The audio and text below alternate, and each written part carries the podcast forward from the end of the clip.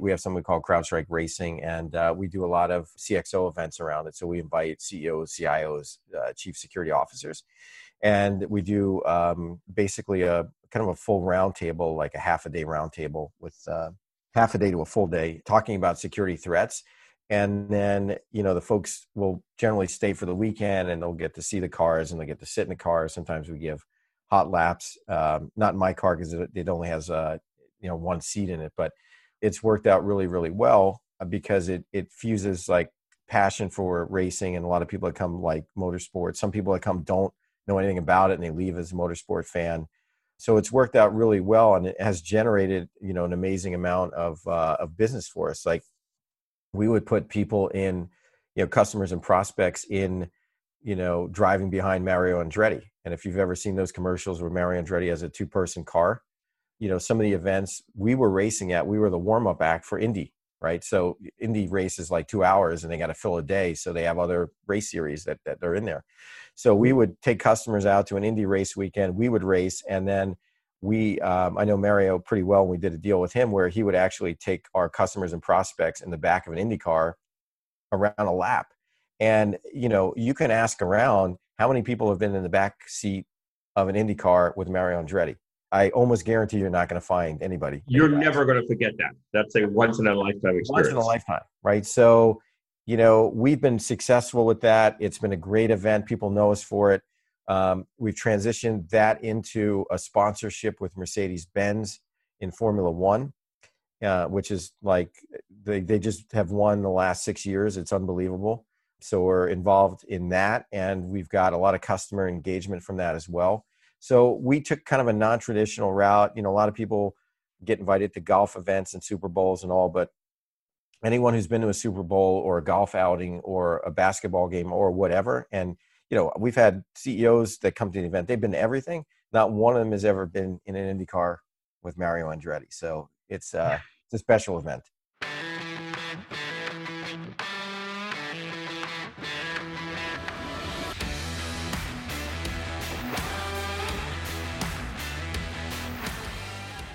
From Foundation Capital, this is B2B as CEO, the show about how to scale your enterprise startup and how to grow from founder to CEO. I'm Ashu Garg, General Partner at Foundation Capital. My very special guest for this episode is George Kurtz, the founder and CEO of CrowdStrike, the most successful security company of the past decade. This was a fantastic and in depth conversation in which George and I get into everything from hiring to board composition to balancing a hybrid product and services model. And I asked George for very specific advice for all of you security founders listening. This is a meaty one, so let's just dig in. Well, George, it's great to have you on the podcast. Thank you for joining us today. Great to be here and uh, always a pleasure. Thank you. George, maybe you could start by telling us a little bit about your background. Well, I have an interesting background. Uh, I've always been a computer guy. Started from a really young age. Started programming BASIC, I think, when I was in fourth grade, and had a Commodore computer, and then went in went fourth up. grade. Wow. Fourth grade. You, yeah. you were way ahead of the rest of yeah. Class. And ba- it was a Commodore. I'm dating myself a little bit. It was a CP/M. Uh, I, I had a Commodore too. Okay. I always loved computers. Ran a bulletin board when I was in high school. When I got to college, interesting enough, I, I didn't necessarily want to go directly into computers. I wanted to get a business degree. And so I got an accounting degree and started my career as an intern at Price Waterhouse. While I was an intern there, it was so manual. Essentially, we were using 16 column and 10 key um, calculators and just taking forever just transferring numbers. So I got really bored one day and I wrote a bunch of programs to extract all this information out of the mainframe computer and pretty much cut hundreds of hours out of the audit engagement. So I was either going to get promoted or fired, because obviously that's billable hours.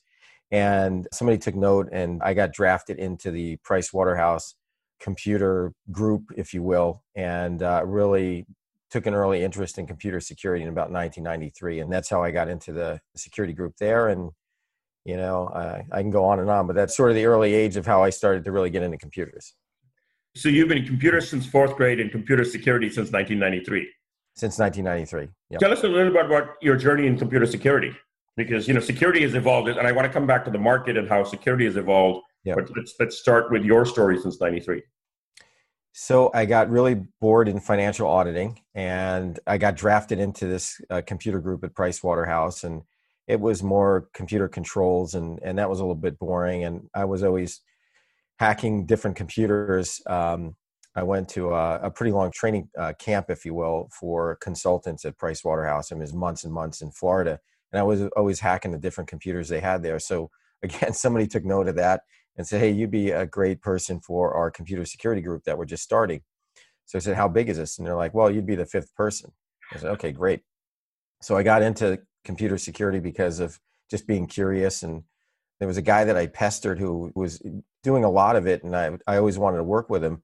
And, uh, you know, he sort of blew me off a little bit. You know, I was a younger guy, and, you know, he had a bunch of work, and I automated at the time it was a computer bulletin uh, not bulletin board but it was it was dialing war dialing for modems and a lot of the stuff they were doing was manual so i i wrote programs to automate all that stuff and then the guy said okay you know you're in that's how i got into it and he basically said hey this internet thing might have some legs and people are thinking about firewalls they were just kind of commercially becoming available you know why don't you figure all that stuff out and and that's what i did i figured it out how to secure it and how to put controls around it, and how to hack them. And uh, you know, I wrote all these things up, created a lot of methodologies, which ultimately led to writing the, my first book, Hacking Exposed, in late 1999. That's great. And so you were you were at Price Waterhouse for the first few years, and and you were starting to you know you self taught yourself computer security, which is true for a lot of people in security. There wasn't a lot of you know there wasn't a lot of formal education around computer security right. in the early days. How did you transition to becoming an entrepreneur? Well, so I I was at Price Waterhouse for a number of years, and a guy I worked for went over to E&Y, spent two years over there. You know, was like pretty young guy, very senior in the organization, but wasn't a partner. I think it was 27 or something like that. And they they basically said, hey, you got to be 35 before you're partner. And I, I just didn't want to wait around for that. So I saw an opportunity in the security space for identification of uh, vulnerabilities. Uh, it was called vulnerability assessment, and yep. um, there were a couple early firms like Internet Security Systems that I had really helped since they were a small company. And uh, guy that was running it, his name was Tom Noonan. He was a good guy. You know, IPO'd the company, and they were building things. And I thought they were. I helped them in a, in a bunch of areas, and they went they went off into uh, intrusion prevention systems, network ones. And I thought there was still a market for finding vulnerabilities and and creating risk scoring around that for large enterprises and so I jumped to start my first company called Foundstone, which really it, it took instead of a desktop scanner, it basically took an enterprise approach to finding and prioritizing vulnerabilities, and that was in late 1999. And what was that like? You know, did you end up raising money from VCs? Tell us a little bit about sort of the founding journey. Yeah, so in, in 1999, when you're a consultant trying to build now a software product, you get a lot of people going, "Well, how you're you're a consultant? How are you going to build a product?" So we raised some money from a group out in Seattle. We got the company off the ground. We hit it off with uh, the, the, principal over there. His name was George Clute. We did our first round at three and a half million. And you know, you got to learn the ropes, right? So That's three and a half million evaluation or three and a half million raised? Three and a half million raised on it was probably three and a half million valuation or something, you know, or four million. It was pretty small, but you know, you had to learn the ropes, uh, deal with attorneys, and just understand cap tables and uh, how to structure option plans and you know you just got to figure it out right and, and, i'm i'm one for if there's a passion i have i'm i'm to dive into it and you know in a couple months know you know as much as i possibly can. So i did that found good attorneys and uh, got the company off the ground and then 2001 hit and we needed to raise some more money. And if you remember well the interesting thing is we got funded march of 2000 and uh, you remember the yeah. Perfect timing. Perfect, perfect timing. timing. And then you know the market took a dive and then you know we we ran through our three and a half million 18 months later or what have you and then 2001 we needed to raise more money and that was a nuclear winter and i never forget you know all the times that we had to go looking for cash and and just just wasn't available and uh, there's a lot of i'm sure there's a lot of younger entrepreneurs listening to this that haven't lived through raising money in 2001 it was a pretty tough time and how many, was, do you remember how many VCs you pitched to before you got money? Well, we, we pitched we pitched a lot of VCs. I mean, we we went all over the place. Myself and and my CFO, and uh, it was just everything was shut down, and uh, you know, people were just just like they were just burnt out from the dot com bust. And I never forget, you know, we, we went into this VC meeting and, and, uh, you know, there was kind of, you always have the executive slide, right? Which is, you know, he was your executive team. And the guy was so pompous uh, that we met with. He just went down the list and he said, yeah, you know, no, he just started crossing names off of people like you're going to have to replace like just like with a two minute bio. And uh, like he had no idea like who the people were. And you know he's like oh this marketing guy he's he's got a good background and you know he can stay. And ultimately the guy was i fired the guy because he didn't perform. And so th- it was just amazing to go through those sort of experiences where you have guys like just checking your name off the list. Eh no you don't have enough experience you know so, you know, including myself, was like, well, you know, it's good you started it, but now we, we don't know if you're going to be able to take it to the next level. So, needless to say, we didn't go with that group. And, um, you know, just lessons learned on how people try to pattern match and sometimes make mistakes. If both sides of the coin are hard, if you don't pattern match, you know, it's, it's, it's, it's hard to evaluate so many companies. On the other hand, as you rightly said, uh, very often pattern matching ends up in the wrong with the wrong answer. Yeah. And, yeah. and I definitely learned that the hard way. Well, and I think, you know, to that vein, I mean, there's always some pattern matching you have to do, but a big part is you have to look for the hunger that people have and you're investing in people. You know, this is this is what you do as for a profession. And I know when I make investments, you know, I want to know the space, but I also want to make sure that the people are hungry. Typically, I find people who have uh, trauma in their life, you know, generally are hungry and uh, basically knock down walls to get stuff done. So, so tell us a little bit about your leadership style, and I'm sure it's evolved over time. But what do you look for in people, in particular, as you're hiring go-to-market people, as someone who you know who has a lot of product and engineering and technology experience, as you hire sales and marketing executives, what do you look for?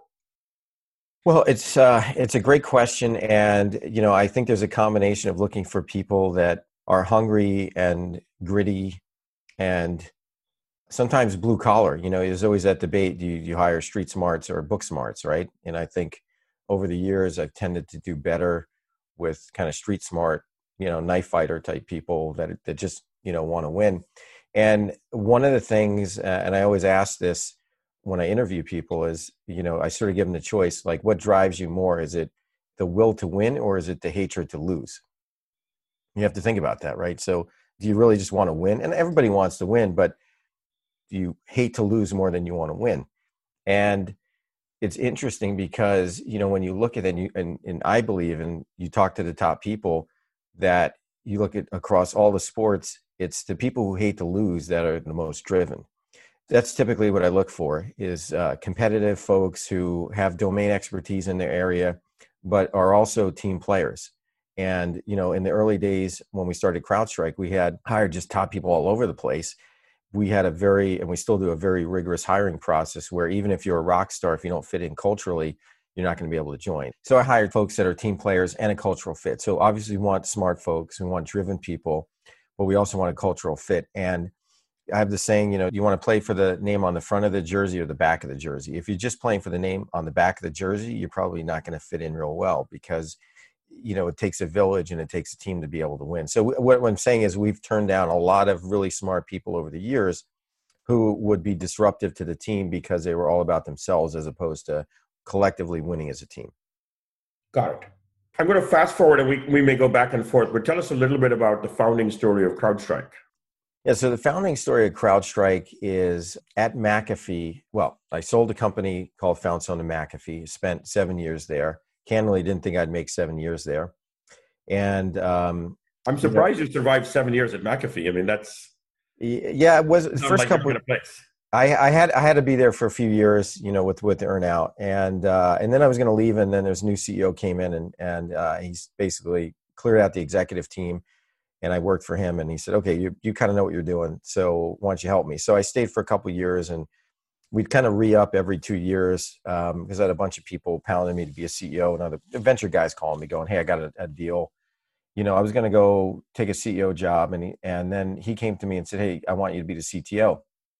And I said, "I don't want to be the CTO. I'm, you know, CEO. I like running things. I was general manager." And uh, he said, "No, just take the job." So I turned it down twice, And the third time, he said, Look, we're going to sell the company. Just give me two years and, and help me out on this thing. So I said, Okay, fine.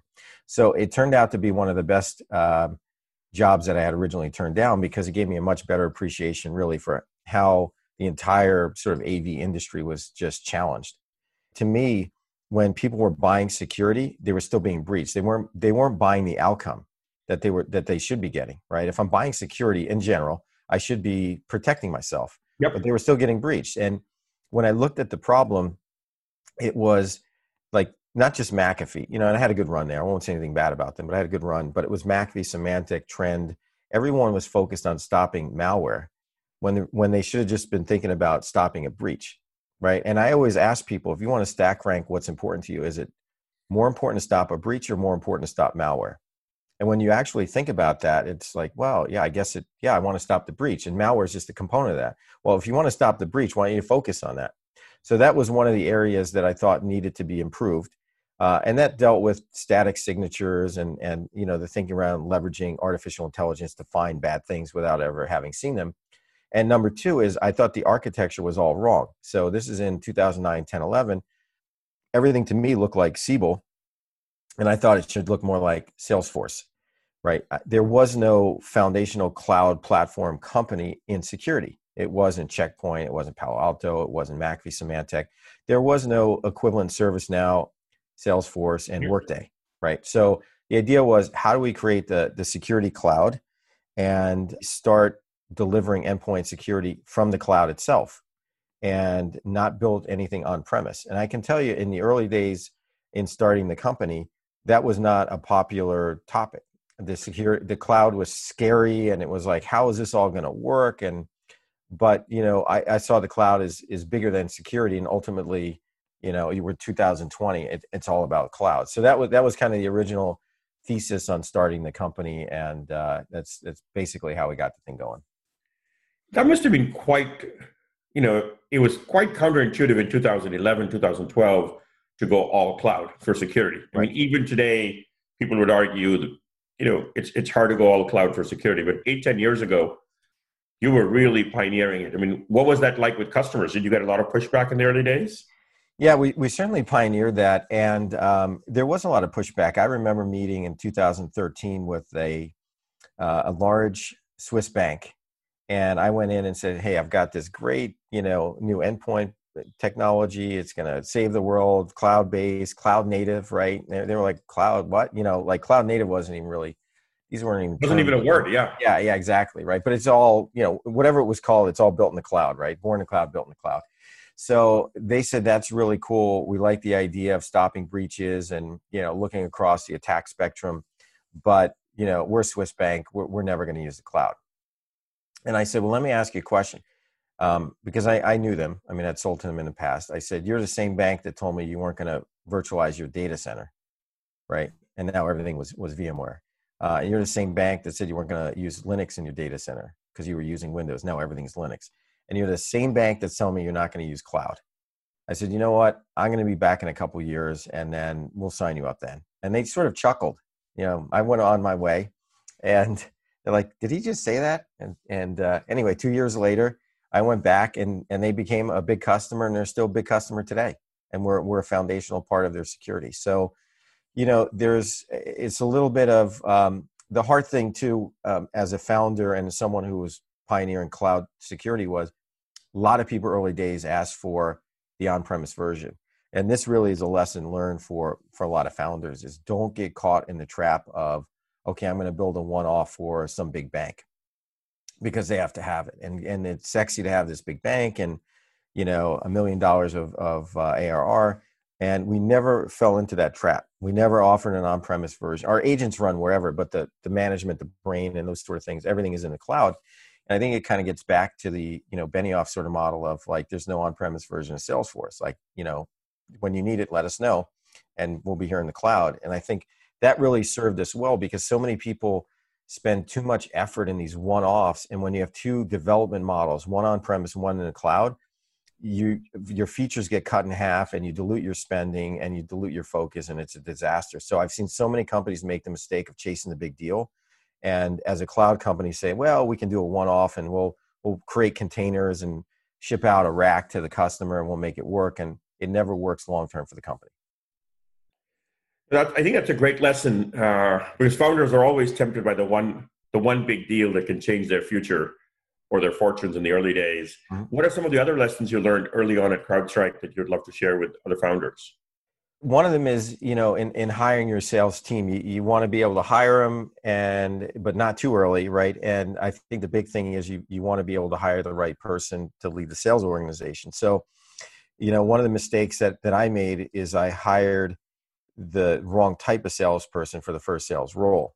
And the way I kind of look at salespeople is you, you have evangelical sellers, you have uh, scalers, and then you have coin operated sellers, right? And the coin operated are, you know, they come out of Oracle, you know, yep. very mature. They've got a legion of people, SEs, you know, sales ops teams, all of that stuff. And they have products that are actually mature. And the mistake I made is I hired a guy who was a coin operated guy that I put in an evangelical role. And when in the early days, you don't have everything, it doesn't all work, and there's a lot of PowerPoint where. And uh, you know, I remember when he showed up, he says, "Okay, well, you know, where is it all?" I said, "Well, it's on the PowerPoint." He's like, "Well, okay, but where is it?" I'm like, "It's on the PowerPoint." Like, yeah, we're building that. That's what it's going to look like. And you know, it's kind of a funny, you know, story that I tell now. But you know, you have to go out. We had something, but you have to go out and you have to basically, uh, you know, evangelize why someone needs endpoint security delivered from the cloud. Never done before, right? Cloud is scary, and no one's even done endpoint security from the cloud. So that was one of, uh, I would say, a big lesson learned is hiring the wrong salesperson for the type of role that you the need. stage you were at when you were at that stage you needed someone who could sell the dream, the evangelical right. salesperson, and and the Oracle salesperson is you know is yeah. very about scaling and repeatability, right. and you just weren't ready for that. Yeah, it was you know he was all about turn the crank when you have a product that works, and you know we had you know, MVPs and things of that nature, but it didn't have every feature. And you have you have to find the the chief security officer who wants to buy into a company who's you know he has he or she has the ability to actually help transform and realize that they're not going to have every you're not going to be able to deliver everything they want day one but they're going to be able to help you build out the roadmap. Hi i'm Aparna Dhinakaran.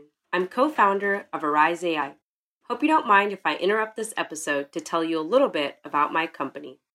Arize is a machine learning observability platform. With the adoption of ai ml at an all-time high it's more important than ever to understand how this technology is affecting your business.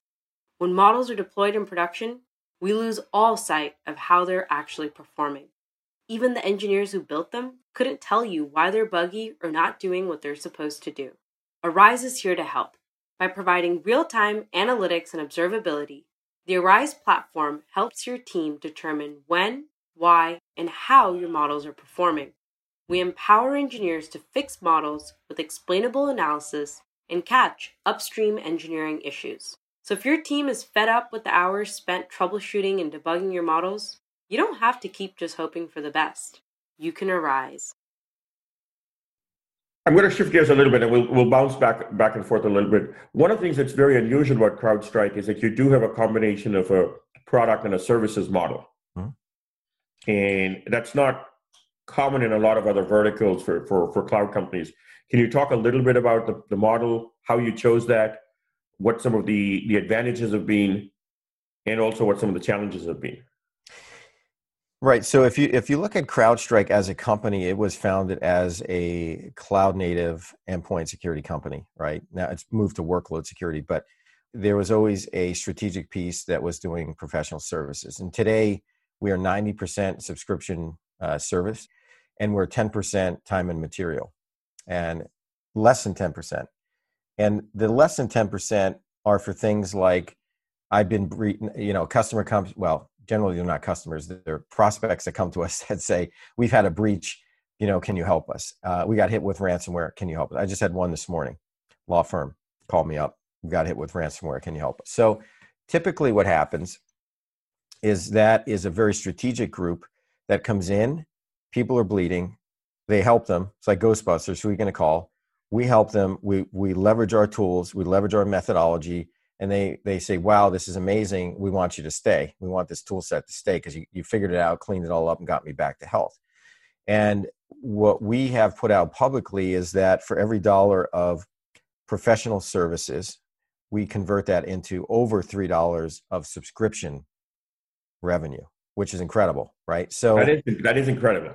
And so it's almost lead gen for the for the software business. Exactly. So I can I could conceivably make my professional services a lot bigger than it is, but we we self constrain it um, just because we want to keep you know a certain mixture, right? We we are people look at us and they look at our our triple digit growth you know in the early days uh, of ARR, and still it's, it's a massive scale. You can look at the the numbers from the last public quarter, and they look at that and say, well, you know that's the value of the business. So I always want to I always want to constrain the the professional services piece, but it is an amazing lead gen and the difference in security is people are buying expertise and they're buying trust. And when you can come in and we've been called into companies that were basically blown off the map, 100,000 computers encrypted because they're they're fossilized AV antivirus systems failed. We had to come in and help bring them back to health. And I'm sitting in a board meeting with, you know, Fortune 100 companies and telling them what they need to do, right? So that's very strategic. And then that converts into very large, you know, multi uh, seven figure uh, type ARR type deals. That makes a ton of sense. And was managing this mix of services and product hard in the early days? I mean, you've obviously perfected it now over time and you've found the right balance. What was it like in the early days? Well, it's actually funny because I, I sort of perfected it at Foundstone, my first company. And when we were doing it there, uh, and that at that time was a lot of uh, penetration testing, you know, testing for vulnerabilities. Um, when we were trying to raise money, people would always go, "Well, you have too much services, and why do you have this? And how can you be a, a technology company with services?" They really didn't understand it. And then when I started CrowdStrike, I had some folks, uh, like some VC guys, go, "Well, you know, you should do what the Mandiant guys did. Like, you should have technology and services." And it's like, okay, well, they, those guys came from my first company, and that's where I did it. And they took my idea and then ran with it. Except they did it the opposite way, and they more they were more on services than tech. There were more services than tech. I mean, I think what, what you've done so well, which is hard, is is maintain the discipline around keeping services to be a small piece of the business and using it as a way to fuel the product. Exactly, exactly. So when you in the early days, so here here's the lesson learned. In the early days, you really have to be clear with investors on the core technology and the fact that you will constrain the the services group because in the early days when you look at your your, your revenue you're you're just building your product but you're generating services revenue so you're going to have a skew, and somebody looks at it if they're they're uninformed. They're going to wait a minute. Like you have this big service, you know, revenue number. Uh, big is relative, but you know, as a startup, it's much bigger than you know your uh, ARR. But you have to realize that there's going to be a flip, right? And you're going to be able to use this lead gen as as uh, as a transition into a much bigger technology business. That makes sense. That, that, that, makes a ton of sense. George, I'm going to switch gears and talk a little bit maybe about sort of board dynamics. I mean, you've managed many boards and you're managing now a public company board. For most founders, they're managing their first board. And they're not sure if they're managing the board or the board's managing them, but that board dynamic is, is generally a tough one for founders early on. Any lessons learned on that dimension? Uh, yes. Um, what was your board like? What was your first board like? Well, I, I helped I helped pick it because again, lessons learned from my first company. Um, we didn't I didn't have as much flexibility to pick the investors, and we had some investors where the boards the investor turned over. So we got we got you know they were fine when we when we invested, but they put different people in the board than were originally there, and you know if you're not there incubating it from the beginning you don't really understand it there's less of an emotional connection. And i, I believe we sold foundstone too early you know so i didn't want to repeat that. So i think there's i'm going to maybe answer this in two ways because there's how you pick your board is actually goes back to how you pick your early investors one of the things that i learned from foundstone was the early investors needed to basically they needed foundstone as a, as a 2000 fund as a 1999 or a 2000 fund they needed Foundstone in 2004 to have an exit because they needed that to go raise their a new fund for themselves because everything in 1999 and 2000 had had basically been written down to zero. So we sold too early. So when I started CrowdStrike, for me it was I'm going to handpick the investors, right? And you know I had success, so a lot more flexibility to be able to do that. And our early investors were Warburg Pincus, which is your totally non-standard investor, but I knew them because they wanted to put um, 75 million into found Foundstone while I was selling it to McAfee and they always stayed in contact with me and they had a big checkbook and and the thing is they didn't need crowdstrike to be successful to raise the next fund and i didn't want to be pushed into a sale too early and then we we got Accel in and the Accel guys kept Sameer Gandhi he's, he's fantastic he, he kept pounding me you know hey we want to be in want to meet want to meet and i put him off for like three months and finally we met and i liked him and we got him in a deal so those were the early board members that were the institutional folks, mm-hmm. right? So I wanted to make sure that whoever I took the money from, I was good with the board composition. And then from there, it was the outside investors. Our chairman is a guy that I worked with at McAfee. He he ran all the strategy and M and A. He retired after we sold McAfee to Intel, and he was a, a two-time public company CEO. I recruited one of the McAfee board members, who was the the old CIO for J.P. Morgan Chase. You know, some other the guy who ran sales for McAfee that I knew. So I was really focused on the people that I knew who I could trust and who knew me. Um, you know, who would call it straight, but who knew me and who knew the vision. And uh, you know, the funny thing is, we and I always tell the story. The um, our chairman, he put his own money in the deal, and he didn't even know what the whole story was. Like, because I couldn't, I couldn't. He was still exiting McAfee, so I couldn't show him all the slides. You know, for for his sake and my sake and I showed him like nine slides out of 25 slides. He's like, okay, you know, and he, and he wrote a big check just, just because he trusted you. Know, you. He trusted me. Yeah. So it, it you know, that that's kind of how we were able to put the board together. And then over time, we brought other board members on, you know, with public company experience. And before we went public, we uh, brought on Roxanne Austin, who is our audit chair. She's unbelievable. She, because um, you need a you know great public company audit chair and she actually was on the board of Target when they had the breach and was actually running Target when the CEO was asked to leave. So she knew security, she knew public company, she knew governance, and you know I've just been lucky to be able to handpick a great board. That's that's that's fabulous. Uh, can, can we go back to the Foundstone selling story? It sounded like you're saying you didn't want to sell, but you were under pressure from your investors to sell. Can you walk through that dynamic and what that experience was like? Yeah, it was it, it, was really split. There were there were some folks who didn't want to sell. I didn't really want to sell, and I mean, in retrospect, you know, the journey it all worked out well for me. But I thought we were selling too early. I thought there was a lot more runway, and you know, if you if you look forward to today, I mean, vulnerability management's a pr- pretty big market. It's not as big as the yep. market that I'm in now, although we we now service that. We added a module that does that. Um, and you know, we got an offer from an inbound from McAfee it was at the time it was decent, but I thought there was still more to go, and there was a lot of consternation and should we sell? And it was just a ton of pressure from from the early investors because they had no wins in that in their 2000 funds. They were all wiped out. So we were the only thing that was going to return capital, and there was you know it was just a ton of pressure of you know let's just get this deal done and let's get it sold and I think it would have been very difficult to be with those investors had the deal not gone through but at the same time you know again lessons learned for people listening is is you have a lot more control than you might think as a founder right if you don't want to sell you know you don't necessarily have to sell and if somebody's going to try to jam a sale because they have the right to do that in in investor documents on paper they might but that doesn't mean this this thing is going to work out and be successful right so and the buyer is not going to want somebody who's just getting jammed so i think people need to realize they do have more choices and you know, I was split on it, um, and it, it, worked out. It was fine. It wasn't. Uh, I mean, it was for a decent amount of money, so it wasn't like an asset sale or anything. But you know, I, my takeaway on that is make sure you have the right investors for your deal as best you can. And sometimes the cards are not in your favor. Um, and two is as a founder, you have a lot more control over when you sell than you think. Absolutely.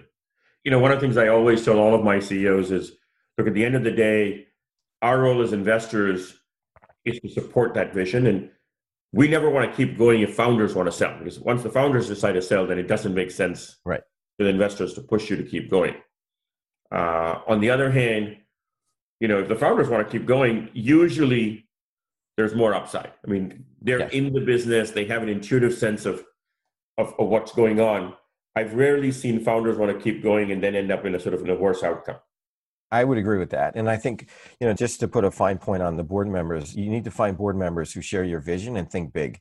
And that was, you know, what we were doing in 2011 when we started this and, and to where we are today is, is a big vision, right? It is no one at scale thought, you know, we would be handling 3 trillion events per week into our cloud, right? It's ridiculous amount. We handle more events in a day than Twitter has tweets in an entire year.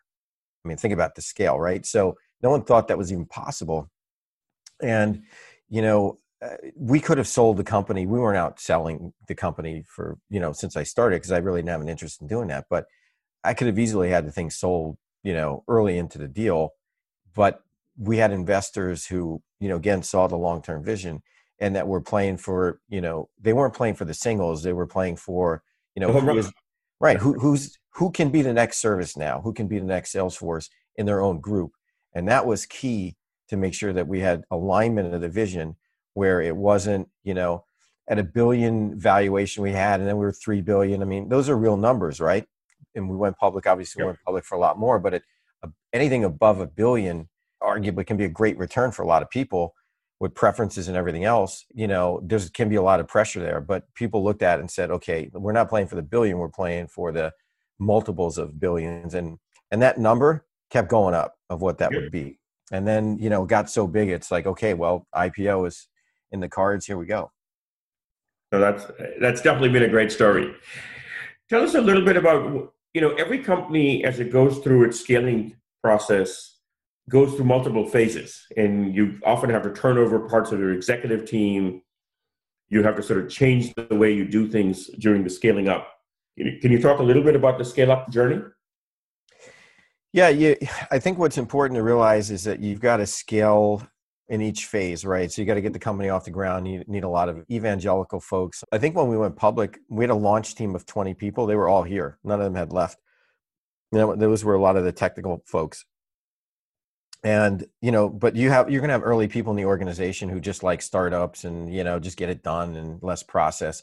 And then as you get bigger and you're scaling it, you have more process and more people and then you know at some point when you're really in harvest mode you know it gets even bigger. So you just have to figure out the right people for the company. I, I was lucky I, you know on the executive team we had a core set of people who had experience both in startup and public companies and could go the distance to get the company public.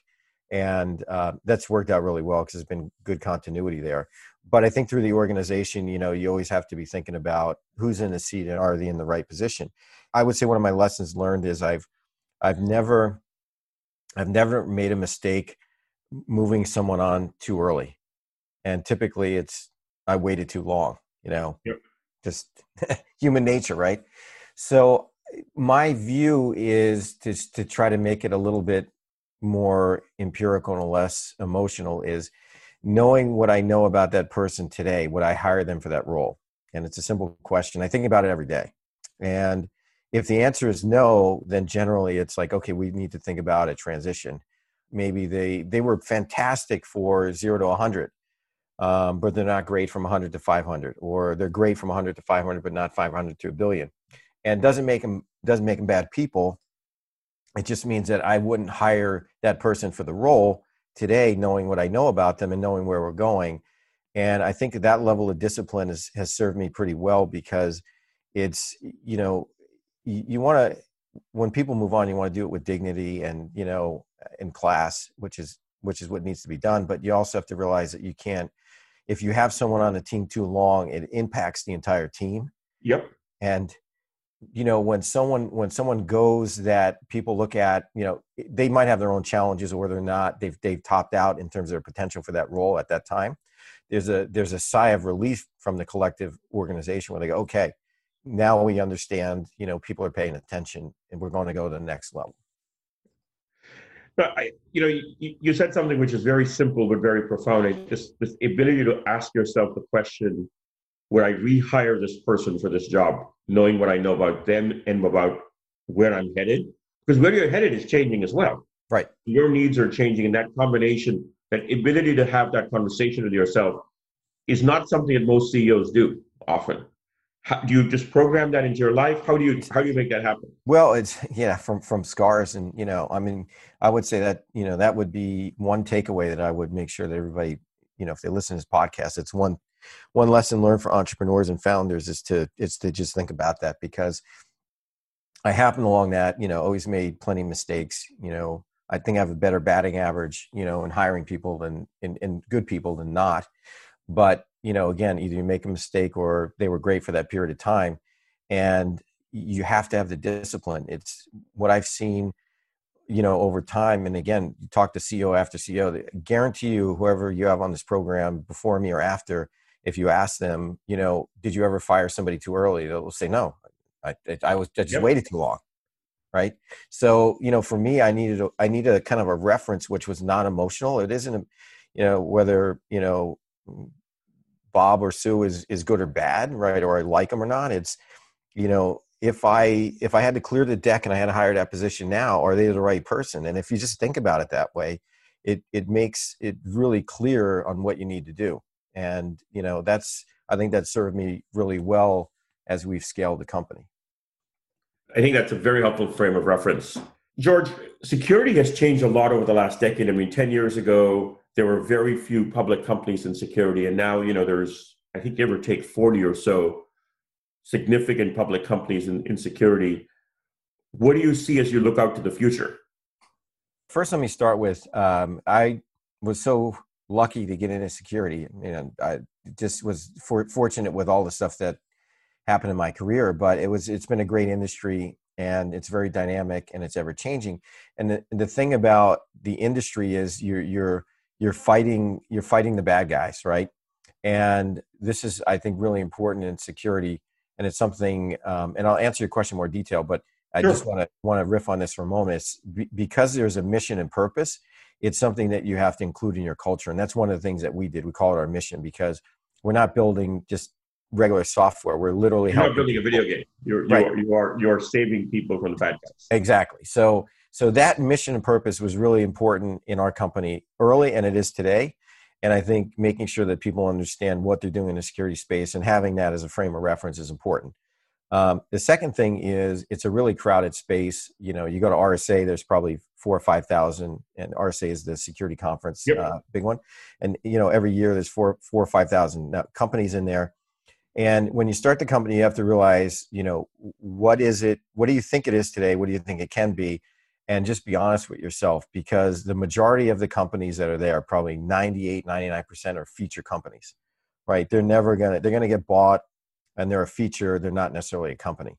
And it's okay to start a company own a bunch of it and sell it for you know 50 100 200 million whatever the number is that you that the founder is happy with and the investor's happy with. You can get a great return and you know high uh, IRR, you know, limited tonnage of cash, but that may be your business model. But I think just being honest of what this thing is and what it can be is important when you get into it, so you're not disappointed. Because I, I, I talked to a lot of folks in security, and it's like, oh yeah, we're going to IPO this company. I know how hard it is to IPO the company. It's only 40, as you say, like, and there's a lot of companies out there, and there's a lot that are never going to get there for a variety of reasons. So, is there's nothing wrong with building a company going, hey, I'm going to build it, and in four or five years, I'm going to sell it. Everybody knows what the deal is it's where people go okay i'm going to build this thing and it's going to be this great you know public company but there's just not enough there. You look at enough companies. Look at the tam. Are they a platform? Are they a feature? Are they a point product? Who's the competition? Um, you know if you can't in my opinion if you can't build a platform company with a big tam you're just going to be sold off so let's just be honest about it. So that that's kind of thinking about security. Great space very crowded but figure out what your niche is and then figure out what exit you want realistically. And you may have aspirations to be public, which is fine, but let's just make sure your aspirations meet reality. I think that's a great point. I think, you know, in particular, as you said, in security, there's so many features. And by the way, because the bad guys keep changing their behavior and they get smarter, right. there's always a need for the next feature. There's nothing wrong with it. But if you're if you're investing as if you're a platform, but the, your reality is that of a feature, then you start having the tension of where you've raised too much money your cap table is such that a small outcome isn't actually attractive for people. And I think that disconnect happens more often than it should. Correct. Absolutely agree. I'm going to take one last question, actually, since you talked about the customer part, and I, I realize that's that's a piece we haven't touched on much. Uh, and again, it's one of those challenges for technical, you know, CEOs. It's not natural or obvious to them that they should be spending a lot of time with customers.